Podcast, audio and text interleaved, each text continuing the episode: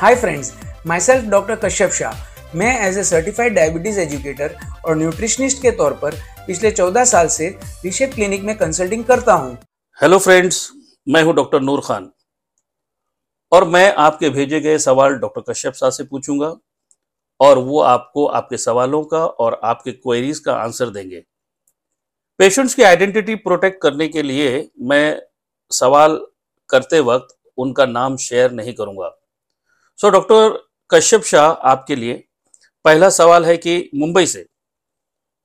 और उन्होंने पूछा है कि मेरा नाम मिस्टर एक्स है, मेरी उम्र पचास साल है और मैं मुंबई में रहता हूँ। यहीं पर बिज़नेस करता हूँ, पिछले दस साल से मुझे टाइप टू डायबिटीज़ है और मेरा ब्लड शुगर लेवल काफ़ी कंट्रोल था। मेडिसिन के ज़रिए, पर जब से मुझे बिज़नेस में लॉस हुआ है, तब से मुझे मूड स्विंग्स होने लगा है।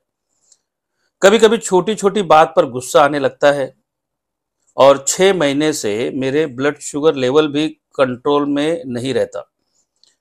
डॉक्टर, आप प्लीज़ मुझे बताइए, इसका क्या कारण हो सकता है? Thank you doctor Noor Khan for taking the questions and participating in this episode so mister X आपके क्वेश्चन में ही आंसर छुपा है।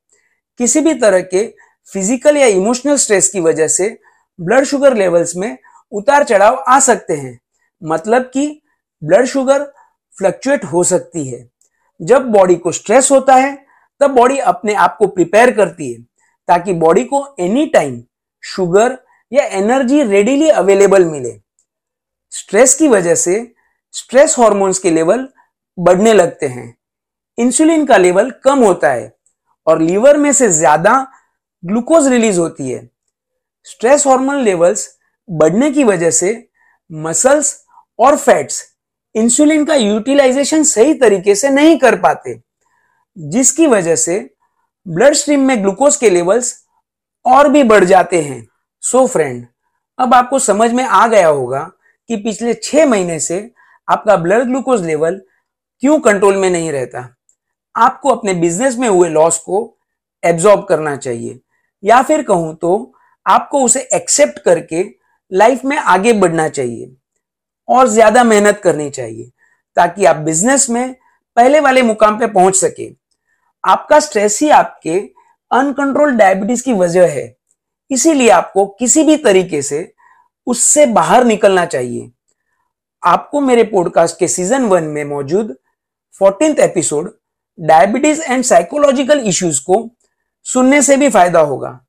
फिर भी अगर आपको ज़रूरत पड़े तो आप डायबिटीज़ काउंसलिंग करवा सकते हो। Thank you. डॉक्टर कश्यप, शुक्रिया आपके जवाब के लिए। दूसरा सवाल।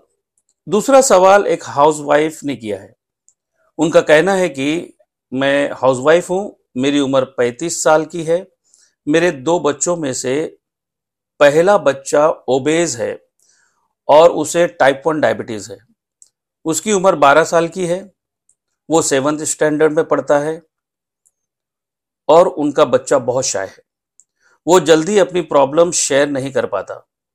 स्कूल के किसी भी कल्चरल इवेंट में पार्ट नहीं लेता। हमने उसके पीडियाट्रिशियन को कंसल्ट किया तो उन्होंने बताया कि उसे डिप्रेशन है। तो सर अभी उसकी कंडीशन को कैसा डील करना चाहिए? ऐसे बच्चों के प्रॉब्लम्स के लिए कुछ स्पेशल एक्टिविटीज़ होती है क्या?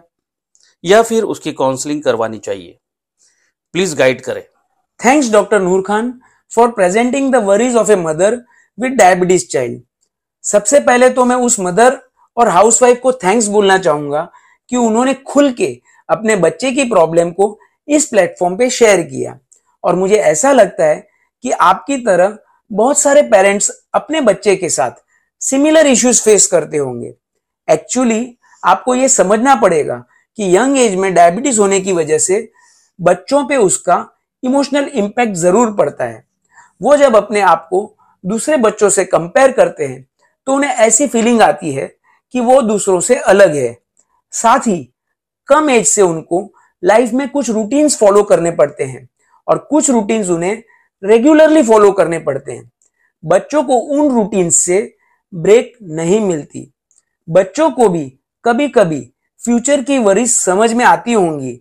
उनकी फीलिंग्स, उनकी वरीज ब्लड ग्लूकोज मैनेजमेंट में पेश आती दिक्कतें, सभी मिलके उनके इमोशनल स्टेट को असर करते हैं, जिसकी वजह से उन्हें बहुत लो फील होता है या कुछ बच्चे डिप्रेस्ड भी हो जाते हैं। आपको अपने बच्चे को कोई सपोर्ट ग्रुप ज्वाइन करवाना चाहिए। ताकि वो अपने एज के टाइप वन डायबिटीज़ बच्चों के साथ बात कर सके, घुल मिल सके, उनसे इंटरेक्ट कर सके। इससे आपके बच्चे को एश्योरेंस मिलेगा कि दुनिया में वो अकेला नहीं है, जिसे टाइप वन डायबिटीज़ है। वैसे भी आपका बच्चा 12 साल की एज का है और अब वो एडोलेसेंस एज में एंटर करने वाला है और इस एज ग्रुप में बच्चों को अपने पेरेंट्स या अन्य बड़े लोगों से थोड़ी सी आज़ादी चाहिए होती है। आपको अपने बच्चे को आज़ादी देनी चाहिए और साथ ही में आपको उसके डाइट और मेडिसिन को मॉनिटर करते रहना चाहिए।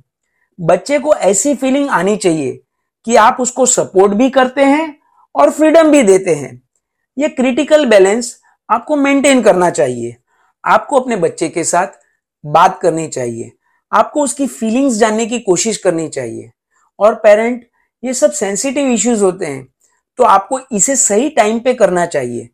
कभी कभी ऐसा भी हो सकता है कि उसके मूड स्विंग्स के लिए वो आपको जिम्मेदार ठहराए। आपको इसे इरिटेट नहीं होना चाहिए। उल्टा आपको उसके साथ डिस्कस करना चाहिए कि वो ऐसा क्यों फील करता है। उसके बाद भी अगर आपको फील होता है कि उसको काउंसलिंग की ज़रूरत है तो आपको बच्चे को काउंसिलर के पास लेके जाना चाहिए।